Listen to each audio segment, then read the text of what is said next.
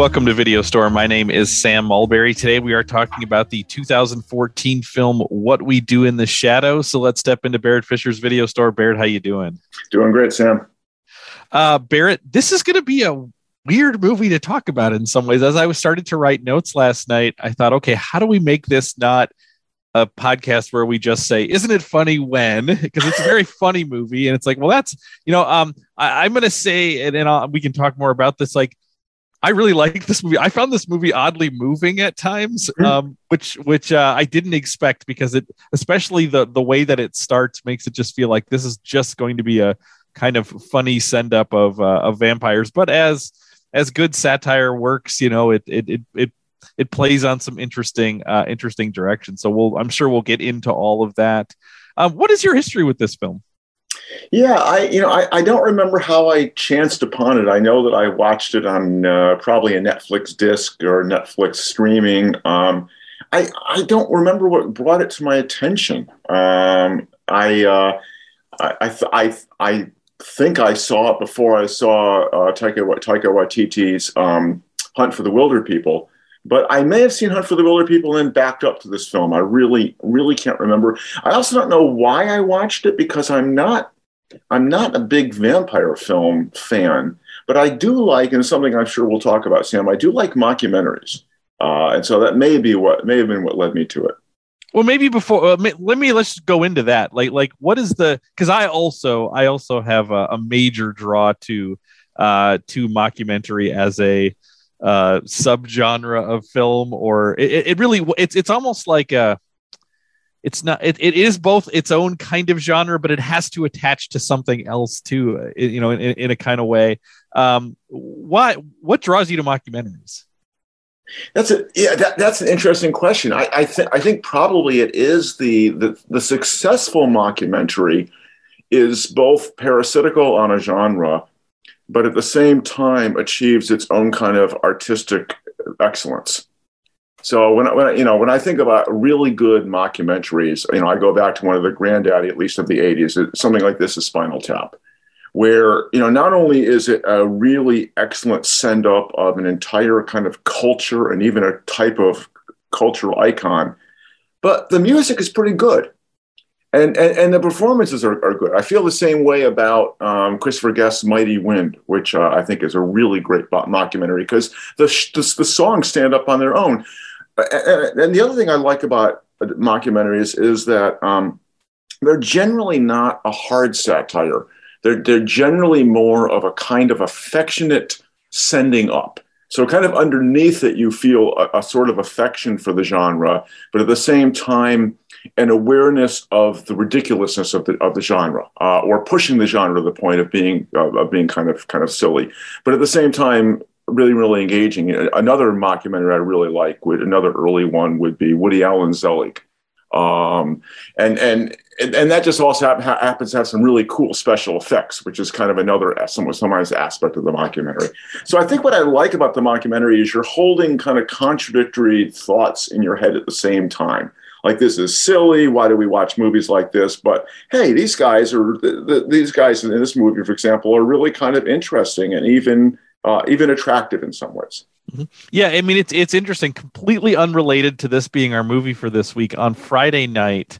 Um, my my family uh, we've been we finished watching our way through Peter Jackson's uh, Beatles.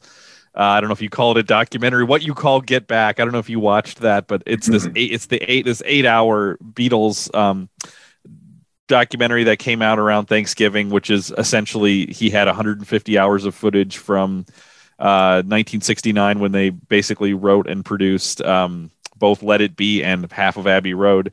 Mm-hmm. Um, and they had a film crew with them. So we watched this. It's eight hours long. So we watched it over several nights. And when we finished, the first thing we did was watch This Is Spinal Tap, um, which which all of us had seen in our family. It's one of our favorite movies. But it was it was a natural thing to say like I want a little bit more of what we just watched.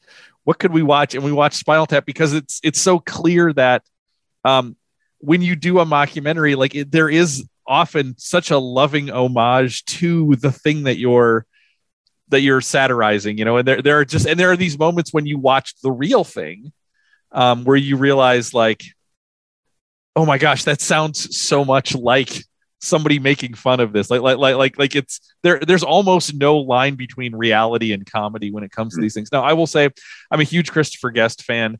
Um, I have my my I haven't. My mom has a brother and a sister. Her brother is a uh, career studio musician, touring musician, uh, and her sister is a, a playwright. Um, and I've talked with both of them independently about watching my uncle watching Spinal Tap and my aunt watching Waiting for Guffman.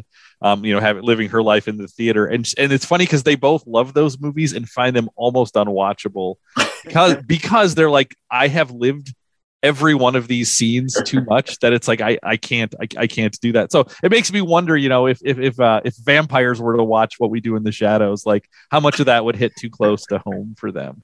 Um, I was trying to think of other other mockumentaries that I'm drawn to, and I even did a Google search for like you know greatest mockumentaries. Just say like, is there things I'm not thinking of? Um, and it, for me, most of them really are the Christopher Guest movies. A lot of other things that, that were on the list, there's either stuff I saw but I didn't really think of in terms of a being a mockumentary. But I will say the other thing that I am a huge fan of, which is a uh, definitely a, a crueler mockumentary, is the original um, British Office, the uh, the Office, the, the mm-hmm. British version of the Office, mm-hmm. which is which takes the mockumentary or the the documentary faux documentary a lot more seriously than the American version um, of that does. But um, you know, I was thinking about kind of what make what what draws me to them. And, and part of what i love is that um you get all of the i love documentary filmmaking and you get all of the hallmarks of documentary filmmaking. And in some ways i think i understand documentaries better by watching mockumentaries mm. because i can see you know they they've stripped away the content and they've taken the form to, to you know and so so they are like interesting formal exercises I've often told people, you know, if you're when I used to be an art teacher, I would always tell my students, like, if you really want to learn how to paint, one great exercise is to really do studies of other paintings. Like, try to mm-hmm. do what this other person did, and you'll learn how, how they did it. You'll learn you'll learn like elements of form, color, shape, line, all of these things by doing studies of other paintings. Um, and I actually think parody is a is also a great way to do this. So like if you, um, I have I have um, done some parody work uh, in terms of uh, light filmmaking in my life, and I learned so much more by having to break down a film not about its content but about its form. So even things like the use of handheld cameras, you know, in in in particular way, like handheld cameras, they use those in in feature films too, but documentaries use handheld cameras in a different kind of way, um, or the the degree to which characters address camera in a different kind of way in a you know in a, in a documentary um not not like a staring down the barrel. I mean there is the um there is the kind of talking headshot but just the idea of like a character kind of giving you a tour of something you know addressing the camera in that way um the overlapping narration you get. Like like i was i was so interested in, in all of the little formal things. This movie even at the very end has a reenactment which i think was like I, that, that was a moment that i loved when they did the reenactment of stu becoming a vampire because it's like it's like they were just ticking every box of like okay what are things that um what are things that they do? And, and, and what they end up doing is really pointing to the best parts of this movie are the mundane parts of life Mm-hmm. Right? They're, they're, they're this is not about the exciting parts of being a vampire. It is about the kind of the mundane realities of being a vampire. Yeah, which is actually, of course, the source of the humor. When you think about, you know, what what is funny is the idea of, you know, what if you did the real world, you know, featuring featuring vampires, because it's all those mundane elements of real life that films like this don't actually usually deal with you know, what do you do during the day uh, if you're a vampire, or what do you do at night if you're a vampire? We, you know, what happens in a typical vampire film is kind of the converse of what happens here, right? What happens in a typical vampire film is you get those moments when, think about our experience of watching Nosferatu, both Nosferatus recently, right? You, you get those moments, Nosferatu arrives, Nosferatu preys on Lucy. I mean, you get all these um, you, you get all the predatory highlights. You don't get what's going on the rest of the, the rest of the time. And so this film, in a sense, kind of flips that on its on its head. Um, and the other thing I want to expand a little bit on what you were saying earlier, Sam, and that is that I think that one of the pleasures of a film like this is it's part of the pleasures of any genre. I mean, any, anybody who enjoy, you know, most films fit into some kind of generic mold. You know, you and I have talked in the past about, you know, it's really nice to meet a film that somehow completely surprises you and does things you don't normally expect a film to do. Um, that doesn't happen a lot. You don't get you don't get many kind of sui generis films like I've never seen this before. But what you do get and what you do look for is well, I know how X genre works. Now show me what you're going to do with it. You know, we we tend to fall back in kind of romantic view of creativity, which is everybody does something new. Um, I'm much more of the T.S. Eliot model, which is everybody, as you pointed out earlier with your example about art, everybody works from what somebody else is doing. And what you're really interested in is what do they do differently from it? Um, and that's what I really love about this. And so you get just one quick example, right, which is both genre and technical. Uh, the fun with the mirrors, with the inability to see the reflection. You know, we talked about that. We talked about the original Nosferatu, who doesn't seem to be able to pull that off technically. Um, Herzog with his Nosferatu is very kind of almost show offy about look how I can do this. These guys take it in an entirely different direction. They take it in two directions. They take it in the direction of humor. Look at how funny these things look like. Look, look in the mirror, and they take it, I think, even more significantly to a very practical place. How do you know how you look if you're going to go out and you can't see yourself in a mirror? I thought that was absolutely brilliant, completely inconsistent. There's no reason why you wouldn't be able to see the clothes in the mirror without seeing the vampire. But you don't stop and worry about that. You think this is great, and then of course they produce these really these really poor efforts at drawing each other. I just to me that's that's what's brilliant where they take that convention and they figure out a way to see the humor in the convention. Well, and I will say you know part of that is that uh the the the, the sort of magic of this movie is that it does not question the reality that they are vampires who violently feed on other people. So it's like we're not going to interrogate that. It's like it's like and it's it's like leaning on the fact that we know what vampires are, and these guys aren't struggling with the fact that they are vampires. In fact, we see all of them feasting on people, chase like we see them doing that. And and and I think that the the key is that the one that we see have the most like um graphic scene of it is is Viago, who is the most um, approachable. Like he's the most like he seems like somebody you know. I think Taika Waititi does a great job of you know because because like like Vlad and Deacon they seem like they're caught up in the trappings of like like movie vampires a little bit more. Viago seems like how did this guy end up being a vampire? And he's he's sort of a beta male, and you know he's he's he's far too polite and all of the you know he's the one who wants to keep the house clean and those types of things where you know um but he's the one we see actually have the like very bloody um you know encounter when he you know when, when he has the woman over and he lays down the newspapers and the towels and he's you know um but then we also see him just covered in blood.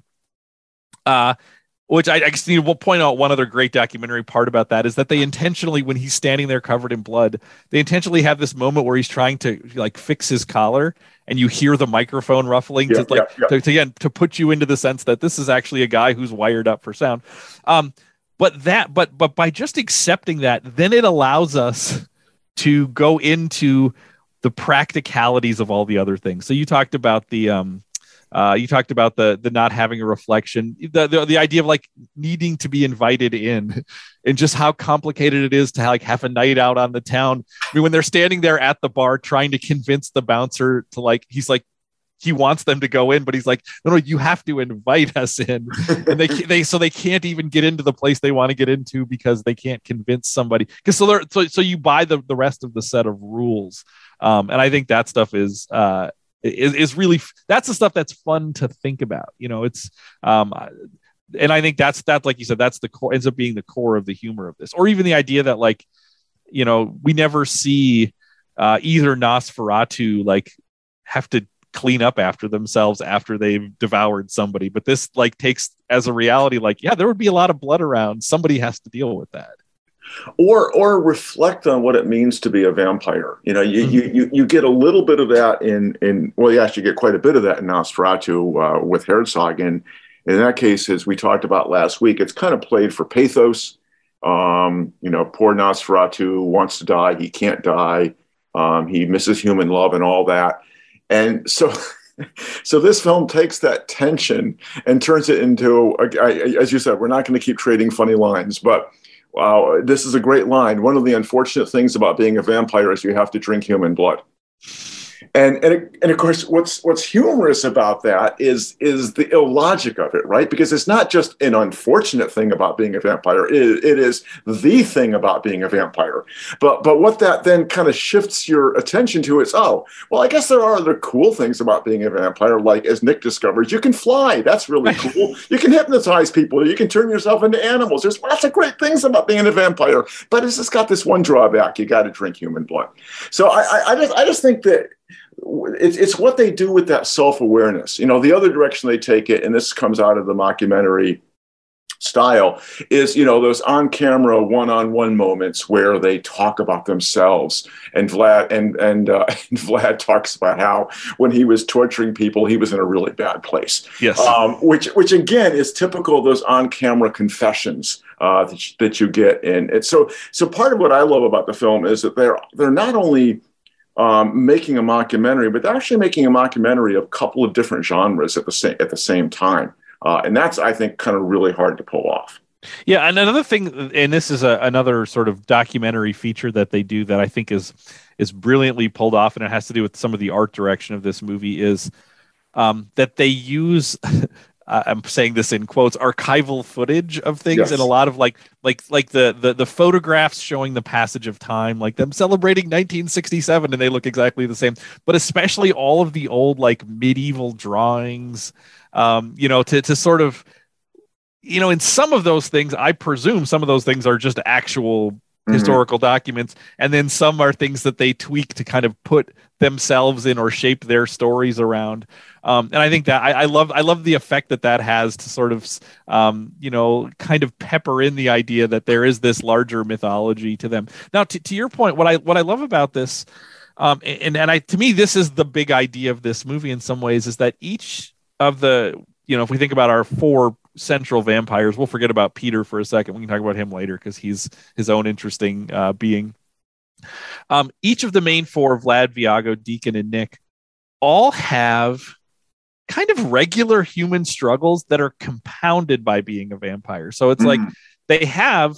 So, for example, like like in Vlad, we have this idea that you know some at some point in his encounter with the beast, he has lost his confidence, right? So they they talk about like he used to be able to turn into any animal, now he can't get the faces right. So it's like so there is this sense of like he's the uh, of the of the core four, um, he's the oldest one. So there is this sense of like kind of has to do with him aging or like like feeling like like he's lost his groove or something which is you know kind of like a mid he has like a it feels like a midlife crisis except what would that be if you were immortal and 800 years old also he has this sort of romantic grudge or this ex and that's a very human thing that a character might deal with. But what if that was played out over a millennia instead of you know over 15 years? So so the the the comedy or the, the fact that they're a vampire compounds those things and makes those things which we can often relate to seem uh, put in a different relief with as you as you add these other elements onto the characters. And each character has versions of this right of course yeah the, the most obvious way in which that plays out is uh, is viago and his and his relationship with uh, uh, with Kat, with Catherine. Um, but the other thing that I want to pick up on that you just kind of alluded to, um, Sam, is the. I mean, I, I, just love the fact that you know the Beast is played up as this kind of um, a pot, uh, character out of Revelation, right? Six six six and all that, and it turns out to be you know his ex his ex girlfriend, and that's that's another one of the wonderful kind of bathetic lines. Uh, I fought the Beast in the toilets of a nightclub. uh, but but but but the other kind of semi-serious theme this touches on is is the issue of sexism, right? Um, and the issue of empower, empowerment. We talked about Lucy being empowered in Herzog's Nosferatu, but you have Jackie who discovers that in fact it doesn't look like um, uh, Deacon's going to keep his word and make her a vampire, and she says that this is this is sexist. She calls them a uh, a homoerotic um, uh, whatever biting club, right? Um, and so there's a sense that uh, there's a there's also a battle. There's also a battle of the sexes going on at, at the same time. Right, and, and and even that, um, even the conversation that they have where she's talking about the deal, another an, another sort of way that I was starting to think like, man, that sounds like a familiar conversation. What it sounds like is somebody who is uh, it sounds like a couple who are dating where one of them wants to wants a commitment, you know, and the other one is like, no, let's just keep things the way that they are. I like our current arrangement, and the other one. So, so I mean, like again, you see you see that play out in a thousand sitcoms, a thousand dramas. You know, this this this couple who thinks they who, have, who has a particular relationship and they want it to be different. One of them wants one direction, one wants another direction, and that's compounded when the, when the it's not a you know we're dating and we and we should get married and it becomes uh i we're a a, a vampire and they're is it is it their regular is that what they call it i forget the name the the phrase that are familiar they're familiar familiar familiar yeah, yeah. um yeah. and and and she just would like to become a vampire and then we get to see that flipped at the end when jackie becomes a vampire and is talking with um, and is talking with her husband, and all of a sudden we see that whole thing reversed. Um, and and I, I absolutely love that. My my favorite um, it's not my favorite character, but my favorite version of somebody struggling with real life issues. And I'll say this is one of the things that I found to be deeply, deeply moving in this movie is the character of Nick. Right. So Nick creates issues for Deacon because Deacon is the young, the young one, and then Nick all of a sudden replaces him. But there, when you think about Nick, what he is, is he is a person whose life is in transition. And we see him like uh I mean, the, the, the most poignant moment of this is when he finally sits down and tells Stu he's a vampire. And this is such a depiction of somebody coming out. Mm-hmm. Right. And he's like, I don't know how Nick's going to take this. I don't know if this mm-hmm. is going to like ruin things between us. And then he, you know, and then he's surprised. He's like, yeah, Nick was actually really cool about it. Nick's a good friend. I would never meet him. and it's like, like, like, uh, that if you've ever if you've ever had a friend come out to you like that's kind of what it feels yeah. like you know? Yeah. and i'm like and i was like wow that is that's like it's it's a, such an interesting take on that you know? Because even then if you think about the character of nick like he's somebody who is struggling with identity. So his at you know at first he's like okay i'm a vampire. And he's he's telling every he's like really out there telling everybody about it and and then all of a sudden later on he's like actually maybe there are consequences to this. Or you know maybe there are there are things that um there are things that uh, aren't so great about being a vampire like you can't eat french fries. So we get that awesome scene of him projectile vomiting blood over and over and over again. Um, but but I, I i think the character of nick trying to like figure out what this what his new you know lifestyle orientation is and how that affects his relationships um, I thought that character is just so interesting to me. Yeah, and it's another example with with both of the both of the scenes you've mentioned, Sam. It's just another example of how well this film holds intention. Both those moments of yeah, I mean, I think there are moments of pathos when he when he has that when he has that conversation with with Stu. You're you're exactly right. This is somebody saying, you know, and and, he, and even asking, and even saying, "Gee, I wonder why you didn't see the signs. Like I, I didn't right. show up for lunch." Uh, I win all the tennis games, and now we play only at night. You know, like like couldn't you kind of tell this is the way I was? Um, but I've got to actually make it explicit. And then yeah, and then like being completely deflated, I can't eat you know can't eat chips chips anymore.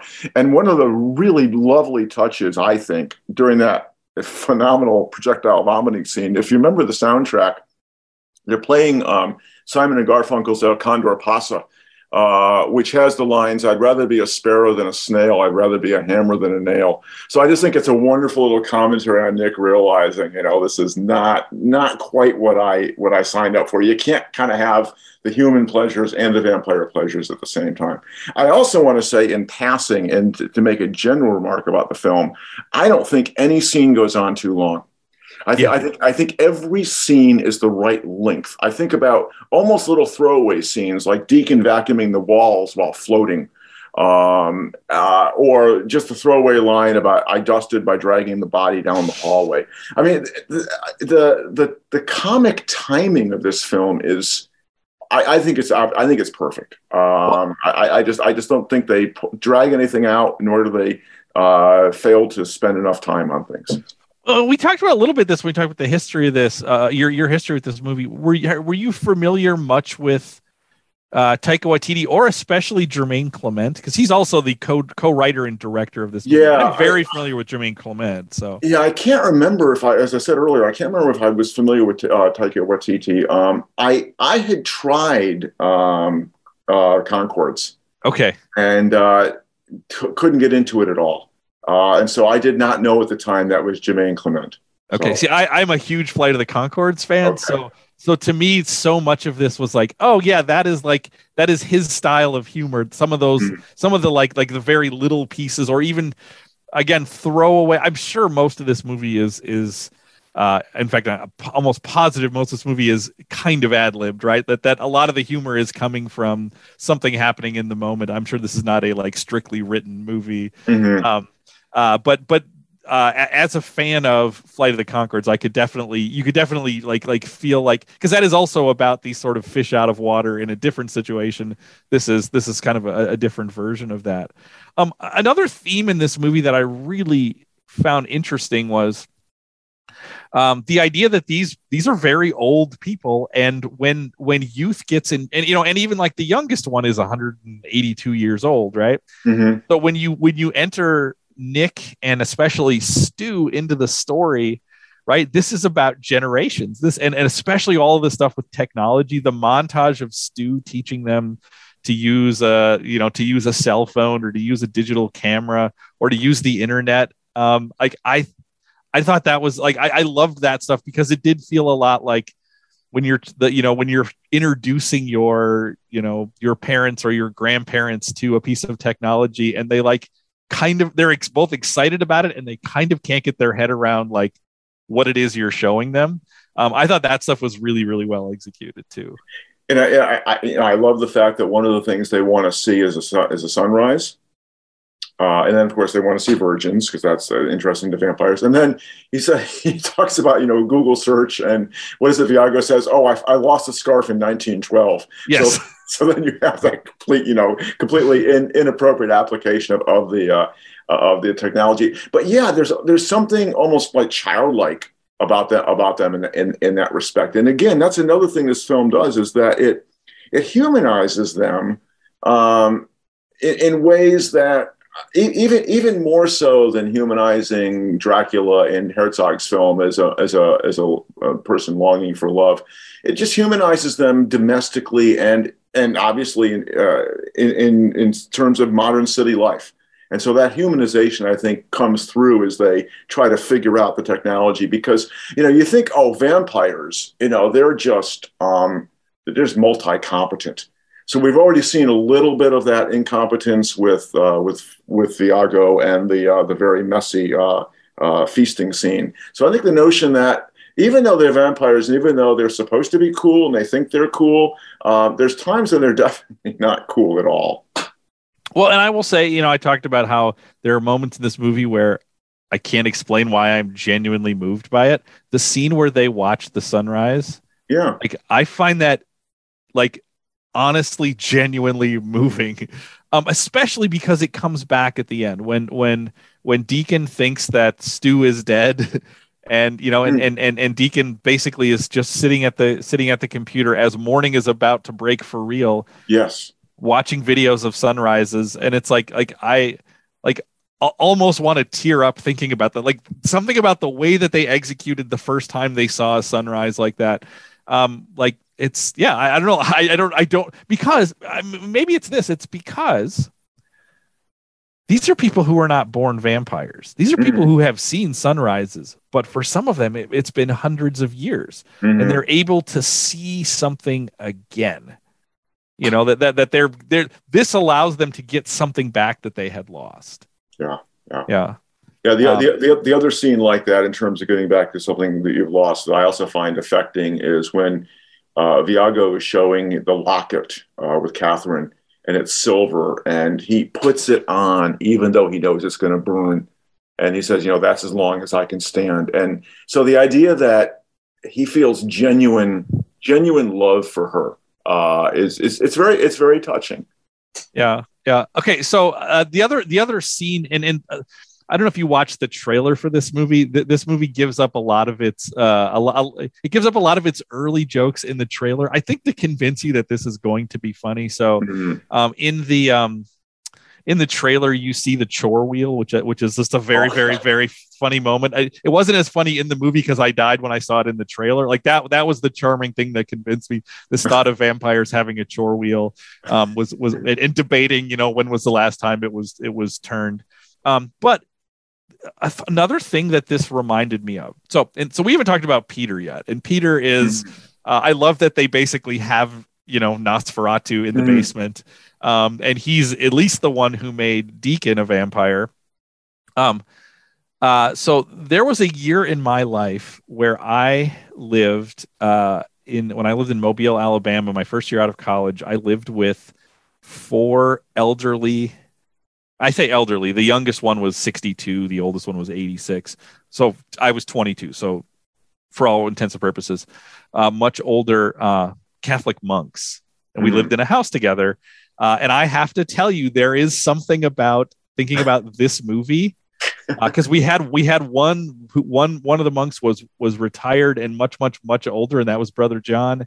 And even things like when they have the flat meeting, and they're like, Peter's 8,000 years old. I invited him, but he's not going to come. I promise you, we had that conversation about brother John that it's like, yeah, yeah, like we invited John, but he's, he's not going to come to this, you know, and, and, and we would have these kind of, uh, frustrating conversations like the ones they had about chores because in that case because it's this intentional community we have to make communal decisions on things that are like mm-hmm. do we really have to talk about this can we just do it um, but but but there was there was something in that flat meeting that remind and, I, and when I was living there, I thought to myself, I feel like I'm living in a sitcom because mm. we had like we had these people who were from different parts of the country, different parts of the world, vastly different ages, all living together in this one house. And I was like, mm. that almost perfectly describes the setup to this movie. So so it hit close to home in terms of that.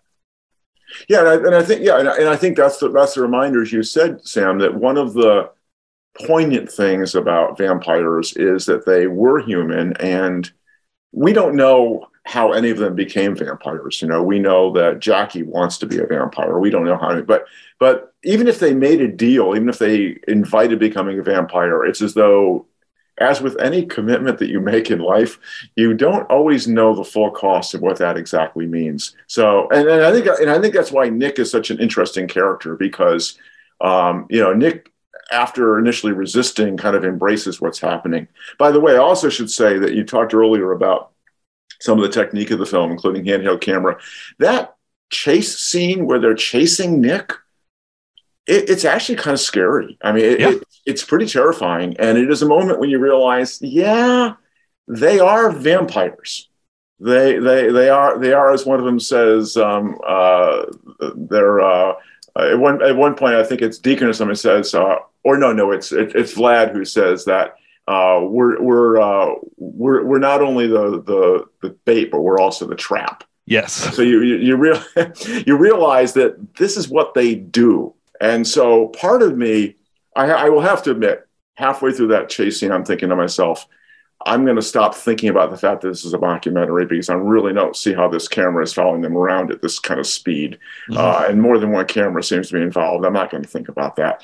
Um, but it, but it's again, it's another one of those moments where uh, it's bravuro filmmaking. It's really well done, and it's for a few minutes, it's really kind of scary. So the film kind of takes you into that world to remind you, yeah, they're still they're dangerous beasts after all. So so beware.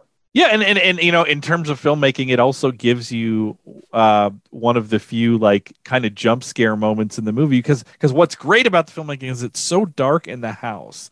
So you have all of this like it feels like a found footage horror movie almost for a while, right? Yes. And and you all of the sudden realize without him telling you, oh, Nick has made it out of the house. You you mm. can tell by mostly by sound, like, oh, he's running on concrete now. He's out of the house and it's at that point when Peter gets him, and like that's a genuine jump scare yes. moment because you think like, okay, he's made it out. You don't think this guy's going to be a character in the movie. You think this he was here for this scene, and then all of a sudden that happens, and then it has this long-standing ramification of he's now part of the family.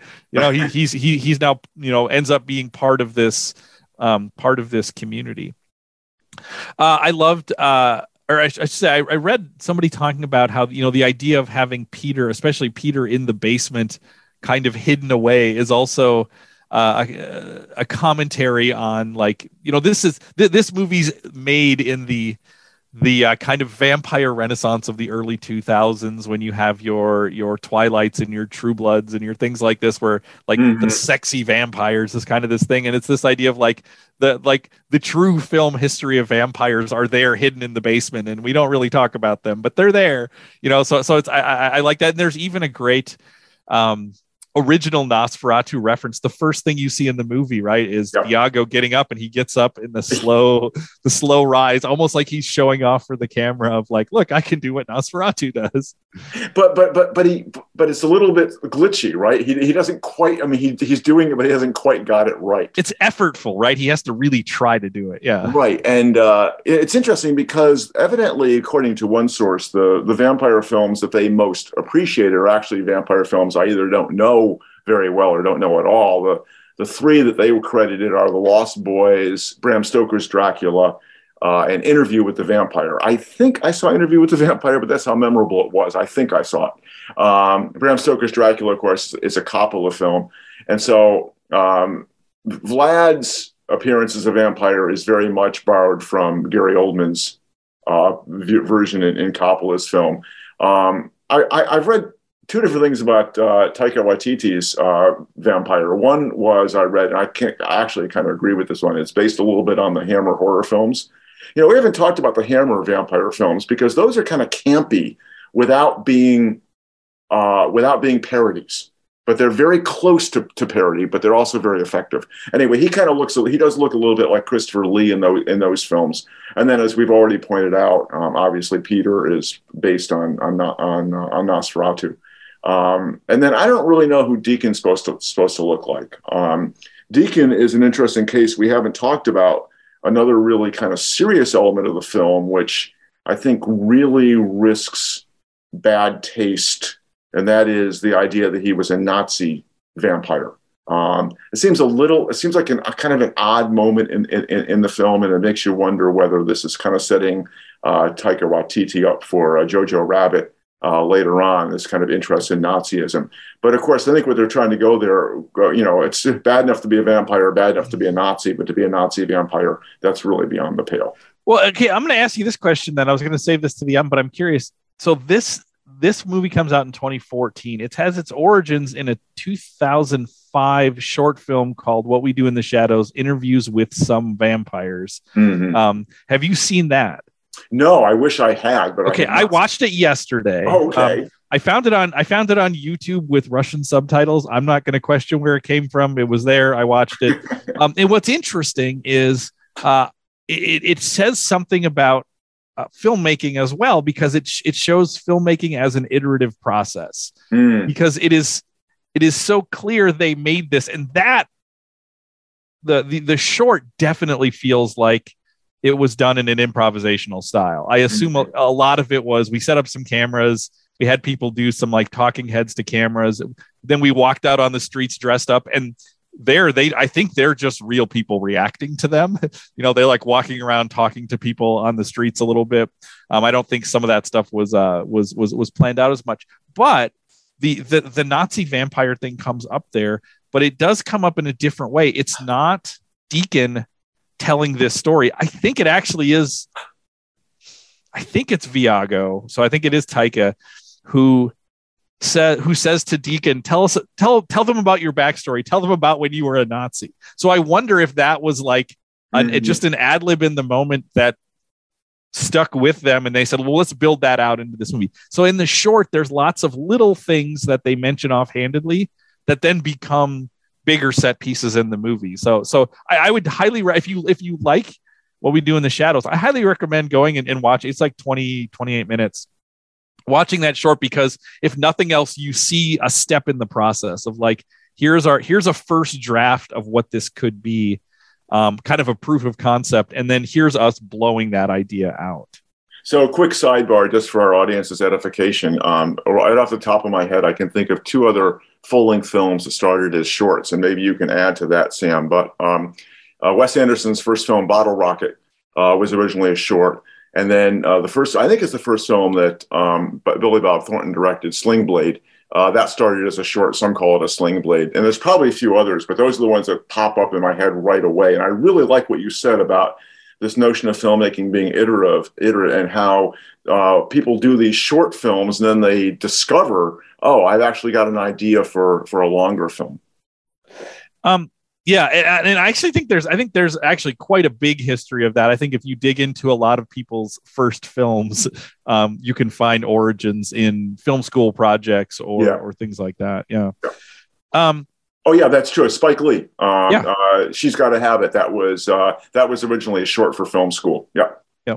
Uh, another character that I think is is crucial to this movie, and I it, it, seems like from what I read, this actor didn't know he was crucial to this movie. Was the guy who plays Stu, who was just a friend of Taika Waititi's, uh, and he's and he convinced him to be in this, and the, I don't think he knew that he was essentially the central heart of this movie is this guy Stu, um, because what I love about him is he complicates the he complicates the relationships because. Mm-hmm. it is you know we, we talked about sort of the coming out moment with nick but then nick introduces them to everybody else. And there's this great scene where nick is even talking to peter and he's like there's this guy stu in the house. He's a human. We've all decided not to eat him.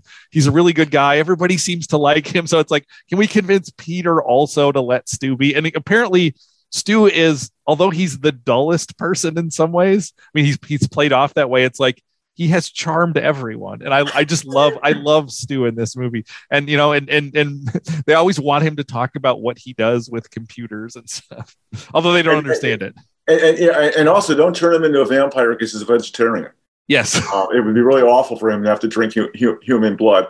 And then at the uh, at, at, the uh, at the masquerade he is uh, somebody says to him oh so you're so you're predeceased. Yes. Um and and they ask him if he's, a, if he's a demon, but he's not. He's a software analyst. Yes, uh, which means he's a virgin, also. which means he's a virgin. That's right. But he's Nick's plus one, right? Yes.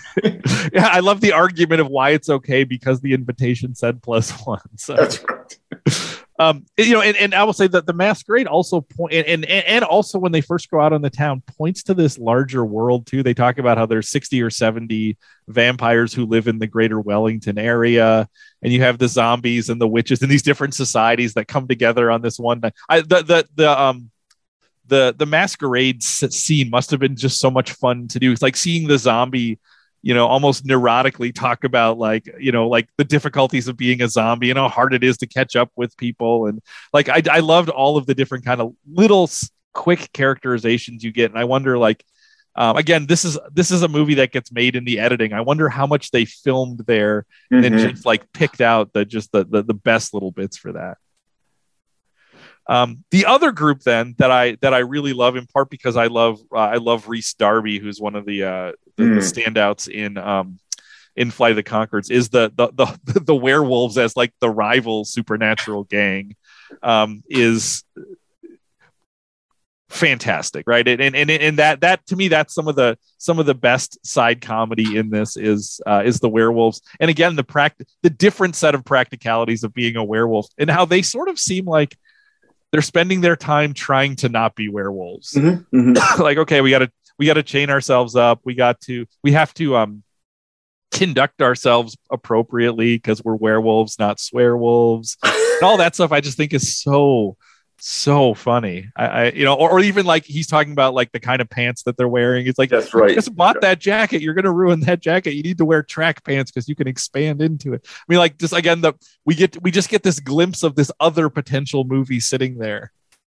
But you can also tell it's a 21st, 21st century film, right? Because um, un- unlike something like West Side Story and, uh, and having the, you know, the, the, rumble is not the end of it. They actually have to come to some kind of, um, some kind of uh, uh, rapprochement. And of yeah. course, Stu, Stu is the means of that, right? It's because, because now Stu is a, were- Stu is a werewolf. And so now he becomes kind of the connection between the two groups. But I, but I love it when, the, when they come into the house and I think, I think it might be Vlad who says, "Make sure they don't pee on everything." Yes, just the whole notion they're they're basically just dogs, and and yes. uh, and watch out for them. But then you also have the wonderful moment, if you can call it that, after they think that Stu is is dead, and uh, Deacon is trying to comfort Nick, and it says, you know, he's probably a little upset uh, having seen his best friend disemboweled by werewolves. Um, so there's this notion of, you know, I, have got to somehow reach out. Uh, again, it's that human element of still being the vampire. Well, it's also it's also just another thing you get with mockumentaries. It's a great cringe scene where he's trying to make Nick feel better, and he's like he goes through all the other ways that people die. Yes, one yes, of them yes. is making a mask out of crackers and being attacked by ducks. Um, and, you know, and then and he ends by saying, you know, this is probably the way Stu wanted to go.